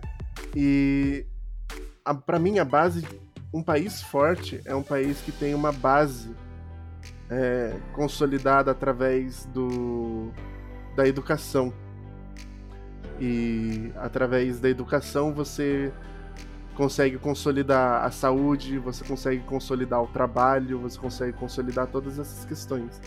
Então, assim, eu ainda. Eu vou votar o PT por alinhamento. Vou votar no PT, principalmente por alinhamento ideológico, é claro. Mas eu quero muito. Aguardo muito o projeto que eles vão lançar esse ano.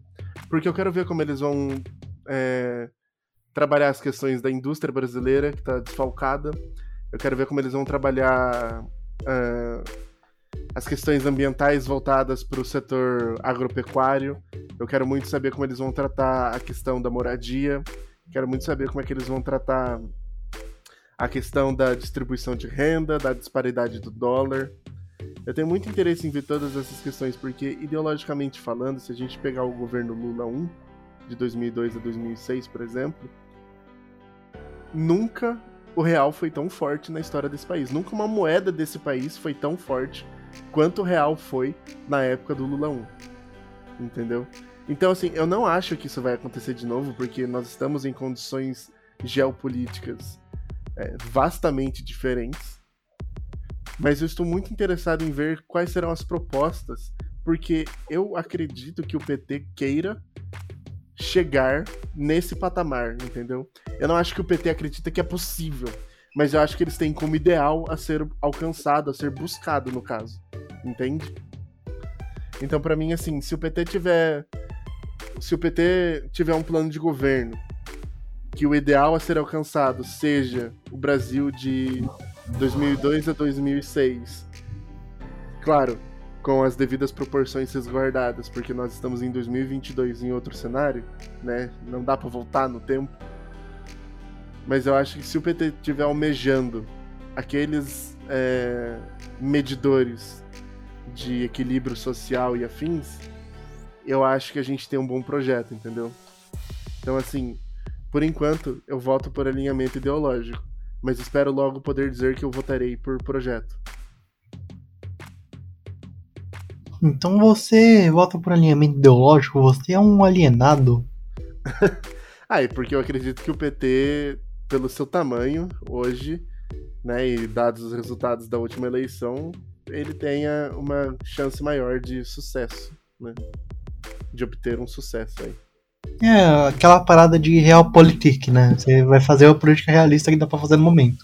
É, entendeu? Porque assim, eu queria poder votar no PC do B, por exemplo, sabe? Mas não vai acontecer, sabe? É, jogar o voto fora, né? É, entendeu? Infelizmente é a verdade, porque não elegeram ninguém para nenhum cargo na última eleição. Aí, tipo, você fica, mano, é óbvio que eu concordo com esses caras e quero eles no poder, mas o meu voto, considerando a sociedade brasileira que a gente vive, conservadoríssima hoje, nunca, entendeu? Não vai acontecer. Uhum. A gente tem que fazer uma análise materialista da nossa realidade, que a gente é uma coisa que a gente sempre fala aqui no, no podcast, e a análise é essa, mano. Mano, a condição material ouvi... é do PT. Mano, eu ouvi esses dias. Eu não vou extrapolar porque seria outro episódio, eu não quero ficar puto. Mas eu, eu antes de ontem, não, foi quinta-feira passada agora. Falaram pra mim, não, eu acho que você tá se baseando muito na teoria. ah, não. Aí deu, tipo, o que que eu vou falar depois disso, sabe? Quer que eu me baseie em quê? Na, no monstro de macarrão gigante voador? Não, aí, Não, mas... aí, aí fica difícil, né, amigo? Mas eu, eu tava lendo, inclusive, o Chomsky, que é um comunista famosíssimo e também é o maior cientista linguístico que existe na atualidade que ele também fala muito dessa parada da propaganda, do efeito da propaganda. E ele vai falar na mídia e na, no departamento de relações públicas como máquinas de criação de consenso e de como você cria uma propaganda que faz a pessoa não faz a pessoa refletir e faz com que ela fique do seu lado e não da outra pessoa que, por exemplo, grevista. Daí você fala, por exemplo, ah, mas você é pela família, é por Deus?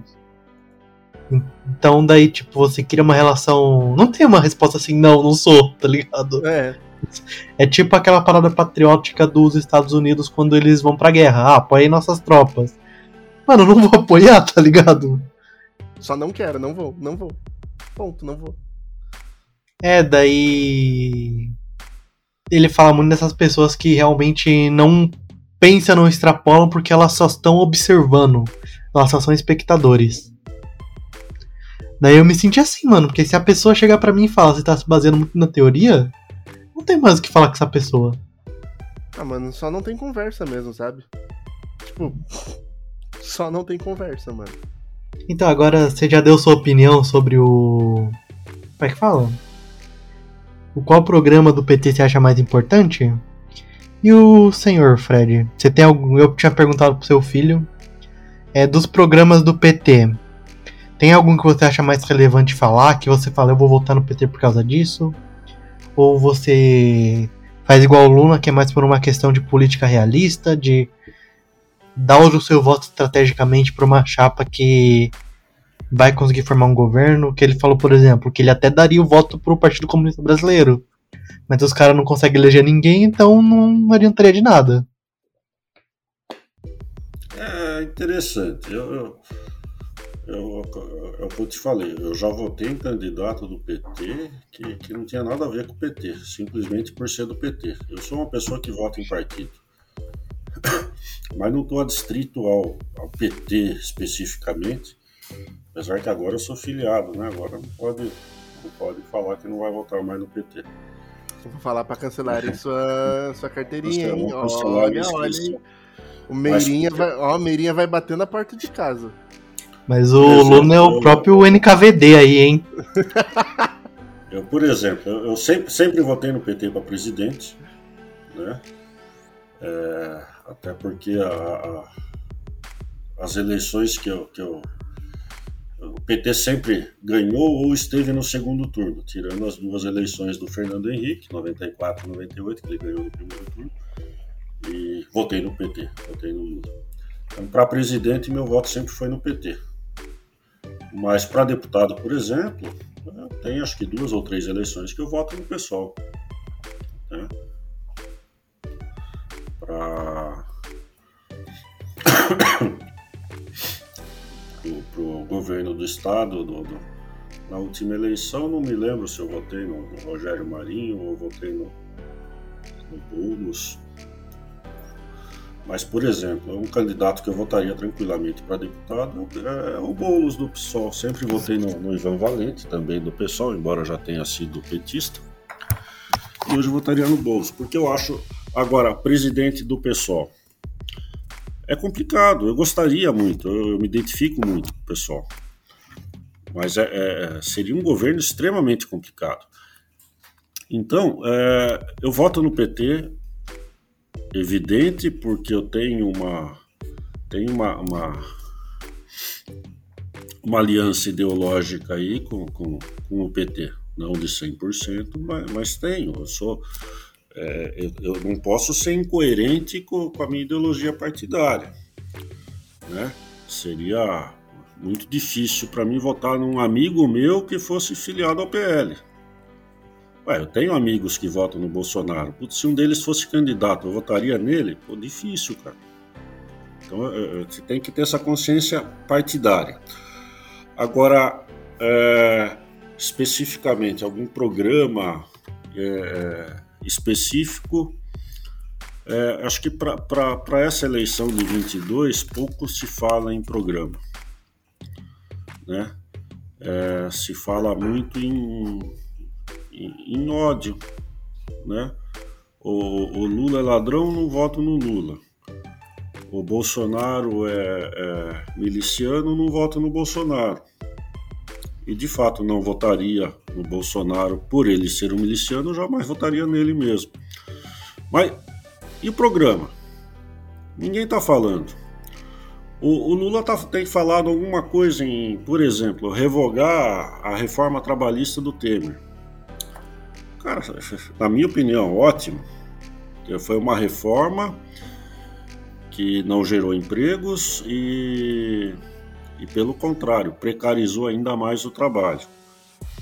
Uh, com mais duas mini reformas agora do Bolsonaro que, que uh, eles conseguiram convencer grande parte da população de baixa renda que eles são empresários agora, né? Então, se eu sou motorista do Uber, eu sou empresário. Se eu sou entregador do iFood, eu sou empresário. É, e se eu sou empresário, eu estou acima do empregado. E aí eu acho que foi a grande, grande, grande falha do governo do PT. Tem, tem vários pontos que eu não concordo, tem várias pequenas falhas, acho que poderia ter sido mais à esquerda do que foi, mas a grande falha do Lula, ele governou oito anos e não despertou uma consciência de classe. O pobre não, ficou rico, tá? Mas eu vou usar esse termo. O pobre subiu na escala social e ele se achou rico. E se agora eu sou rico, eu voto na direita. Porque o pobre deixou. O, o pobre passou a ser rico. Não, rico eu tô, tô falando zoando. Não, quem, quem depende do trabalho para viver não é rico. Né? Não importa se ganha mil ou cem mil reais. Com, com raríssimas exceções, aí, alguns artistas, jogadores de futebol, quem, quem vive do seu trabalho não é rico. Ele depende do seu trabalho. Ele pode, pode ter uma condição melhor, mas rico ele não é. Mas o cara que não tinha nada passou a ter uma casinha, do Minha Casa Minha Vida, passou a ter um carro, velho que fosse, ele começou a achar que ele era rico e não me identifico mais com quem é pobre.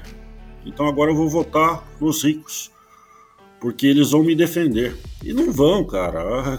Quando, quando falo em defender rico, é, é rico mesmo. É, é, é o investidor, mega investidor de bolsa de valores, é um industrial.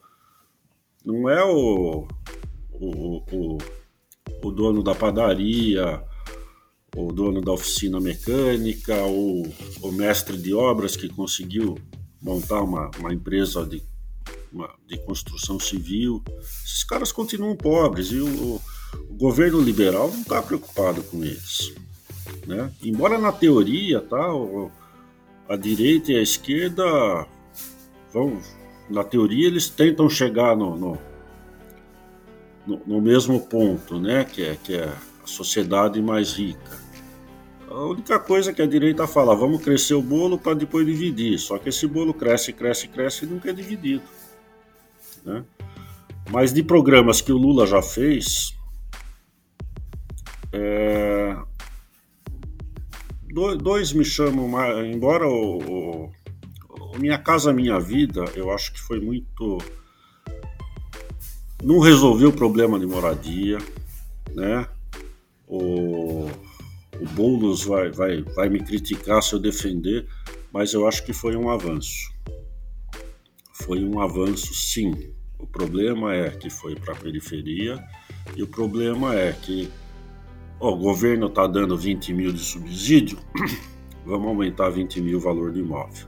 Então as construtoras ganharam muito dinheiro nisso, faltou alguma, alguma coisinha aí. Teve aproveitar, assim, acho que a tendência do ser humano é sempre querer se aproveitar. Esse é o, o grande problema do ser humano. Mas eu, eu gostei também com muitas ressalvas, tá? E, e, e aí eu concordo em, em, um pontinho que o Ciro Gomes fala. Gostei do FIES e do ProUni. Mas eu acho que, embora o PT tenha investido muito em educação pública, em especial de nível superior, né? que é basicamente a, a, a, parte da educação que cabe ao governo federal, embora a Constituição não faça essa separação. É, o Lula criou os maiores conglomerados mundiais de, de educação. Muita gente do setor privado foi abrir faculdade que não presta, porcarias, para ganhar dinheiro do governo através do FIES. Mas se tem um ponto bom é não importa se você é pobre ou se você é rico. Se você quiser estudar, vai ter vaga para você. Faltou sim é, fiscalizar a qualidade do ensino superior, principalmente. Mas eu acho que a grande sacada do Lula foi o, o, o Bolsa Família. Né? Podem falar, não, não tem que é, como os liberais dizem, né, não pode dar o peixe, tem que ensinar a pescar. Mas se você é, desmata a floresta, polui o rio e rouba a vara de pescar do cara, não adianta você ensinar a pescar, você tem que dar o peixe sim. E, e você vê que em muitos lugares isso deu muito certo. É, tem lugares que a dependência do Bolsa Família reduziu demais né? Por quê? Porque as pessoas cresceram com o Bolsa Família. Evidentemente, tem muita gente que falou: se o governo me dá 200, 200 reais por mês, então eu não vou trabalhar, porque esse duzentão eu tenho sem fazer nada.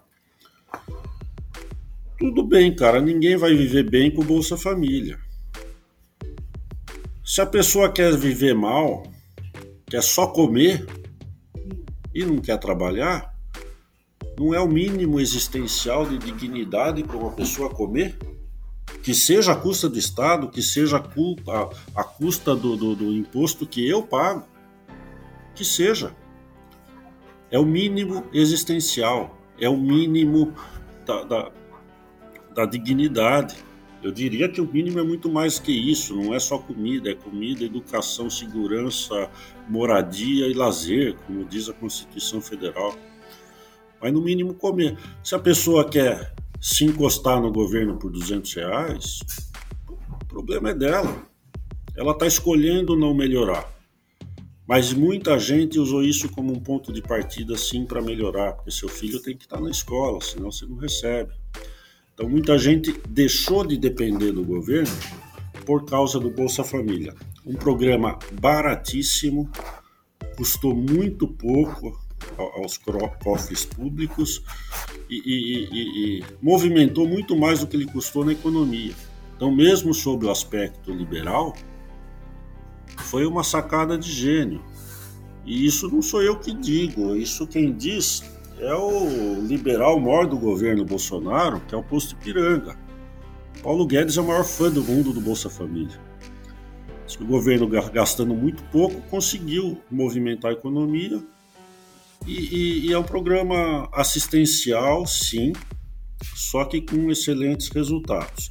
Evidentemente, está cheio de fraude? Tá, tem, tem, tem, tem, tem gente que não precisa receber? Tem. Quem controla isso? São as prefeituras. Quem faz a lista do Bolsa Família? Prefeitura. Tem fraude? Tem. O auxílio emergencial agora teve fraude pra caramba. É, eu conheço pessoalmente pessoas que receberam auxílio emergencial e, são donas de várias propriedades, têm carro importado. Receberam, por quê? Porque lá no imposto de renda eles são autônomos, não têm dinheiro. Né? Fraude sempre vai ter. Onde tem o, o ser humano, vai ter fraude. Por isso que é, é, eu acho que as instituições têm que se fortalecer o programa assistencial é válido sim, ele não pode ser um, um objetivo final do, do, do, Estado, não pode ser eu vou ser assistencialista, não. Mas tem que ter um início assistencialista. E você tem que fortalecer as instituições. A Controladoria Geral da União, que passou a funcionar com o governo Lula, e que começou a pegar muita corrupção, inclusive do próprio governo, né? É, quando falam em corrupção, não, não vou negar que teve. A corrupção foi descoberta porque a Polícia Federal era independente e quando foram atrás do, do ministro da Justiça, Luiz Eduardo Cardoso, pediram, pediram para ele, pô, bota um freio na Polícia Federal porque eles vão acabar com o governo da Dilma. Ele falou, não, Polícia Federal independente. Eu sou o chefe funcional deles, só que eu não vou mandar eles pararem uma investigação. Por mais que seja persecutória, como, como foi. Como foi. Se tem, se tem uma pessoa que eu acredito que seja extremamente honesta na, na, na política e por isso mesmo ela foi engolida, foi a Dilma. Né? É, com muitos problemas, de, principalmente de, de, de conseguir, conseguir fazer um governo de coalizão, mas uma pessoa honesta, na minha opinião. Uma polícia independente. Acabou com o governo do PT está sendo a salvação do governo Bolsonaro. Uma polícia omissa, que não investiga e que está a serviço do presidente, não a serviço do Estado. Né?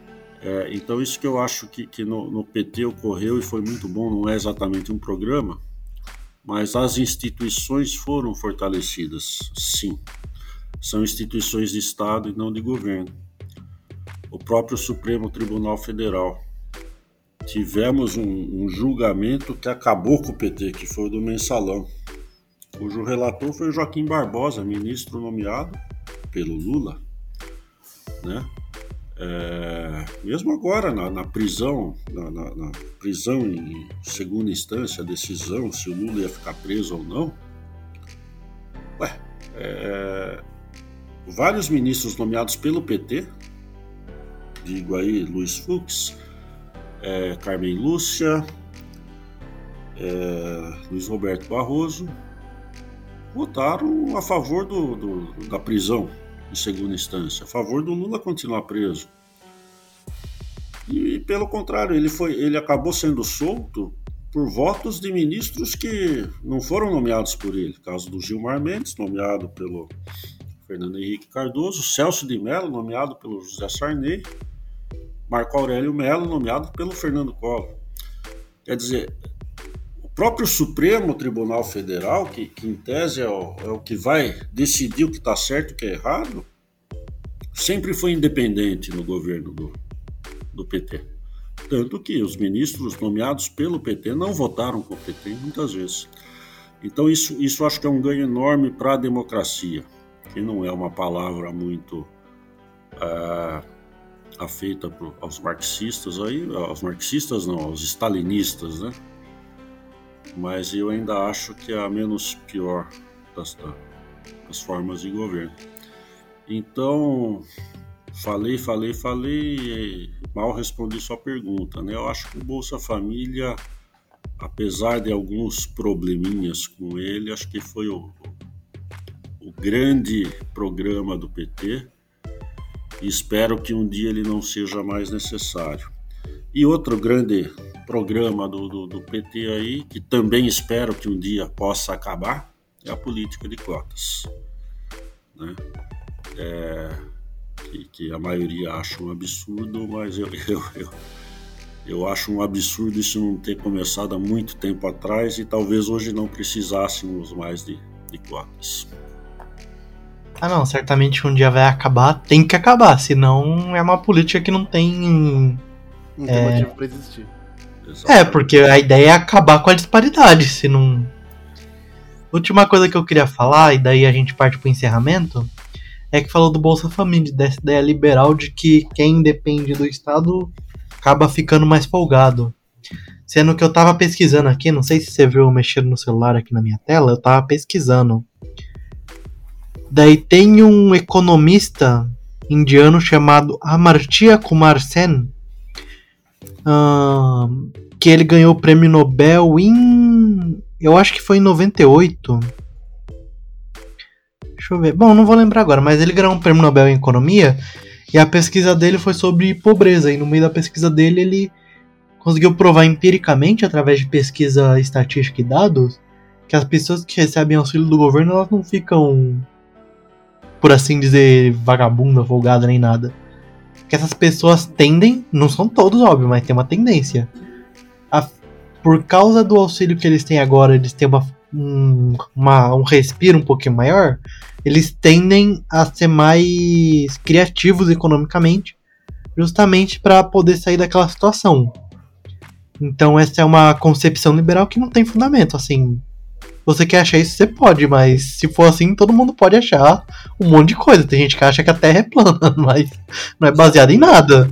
Exatamente. Pelo menos o tem, problema é esse. Você, você vai pegar um caso, dois casos, 20 casos e, e colocar isso como regra.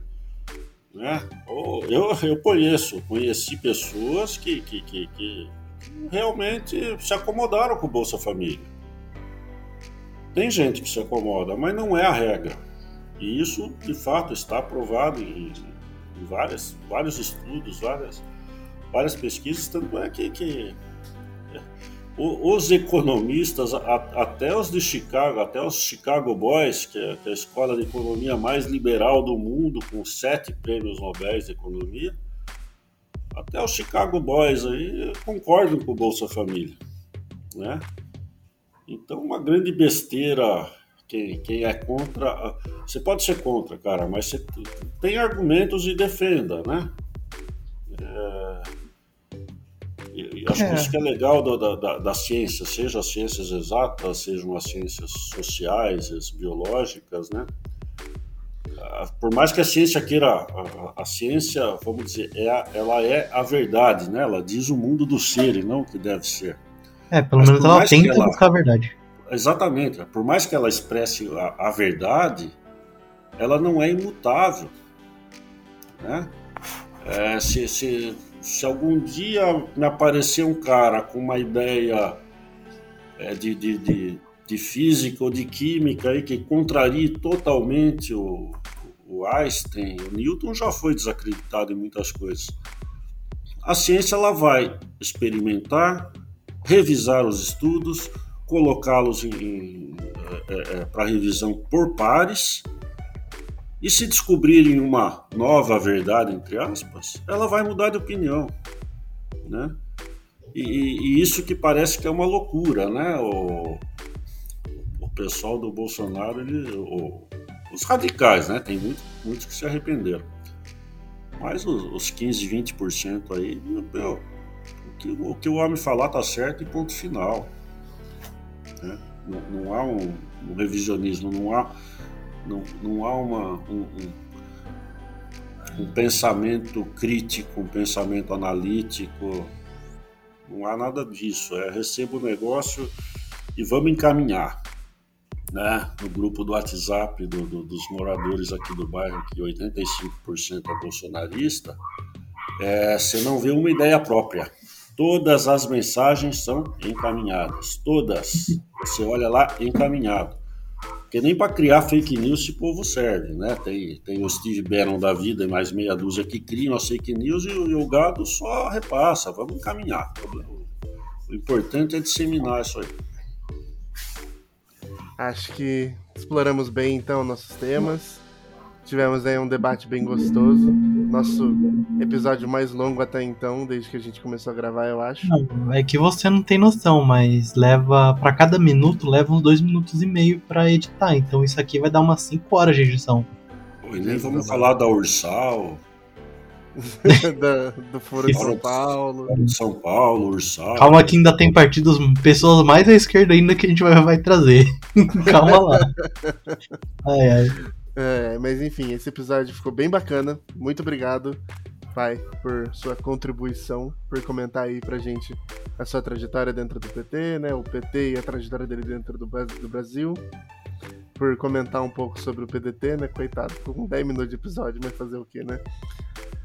Enfim. Não, tem que ter relevância política, senão. é, senão não vai falar. Falado. É, se a gente estivesse falando do Piauí. É do Piauí que é o Ciro? É do Maranhão. Não, do Ceará. Ceará. Do Ceará? Se a gente estivesse falando do Ceará, a gente falaria do PDT pra caramba. É, mas se eu soubesse que era PDT era assunto também, eu já ia falar do Darcy Ribeiro. Esse foi, foi fera também. É, mas vamos encerrar, por favor, que. Bom, Porque então... eu, eu, vou ter que trabalhar pra editar isso aqui é trabalho é, semi-escravo, assim, gente. Muito obrigado, pai, por sua participação e colaboração. É, obrigado, Luiz, pela preparação e pela edição que você vai dar pra gente aí nesse episódio. E muito obrigado a você, ouvinte, que gastou o seu tempo para dar play neste episódio. Em breve nós vamos gastar dinheiro para impulsionar os episódios e quem sabe teremos mais do que três ouvintes mensais, né? Enfim. Não, já tem quatro. Meu sobrinho tá ouvindo também. Ah, aí, olha só, crescendo, hein? Atingindo a estratosfera da mídia. Manda uma mensagem pro, Manda uma mensagem pro Casimiro ouvir, daí pronto, já bomba. É, né? Usa seus contatos no PT, mano. Você não falou que a. que a carga tá seu pai aí? Então, fala assim, ouve. Ou, ou fala pro pessoal da KGB ouvir. É, faz igual os bolsonaristas colocam assim, coloca assim, bomba! Petista diz que vota no PSOL. É, cria uma fake news e solta aí no grupo do bairro. É, é. pois é. E daí é o link do podcast. Todo mundo vai ouvir. É mesmo, uma boa ideia, cara.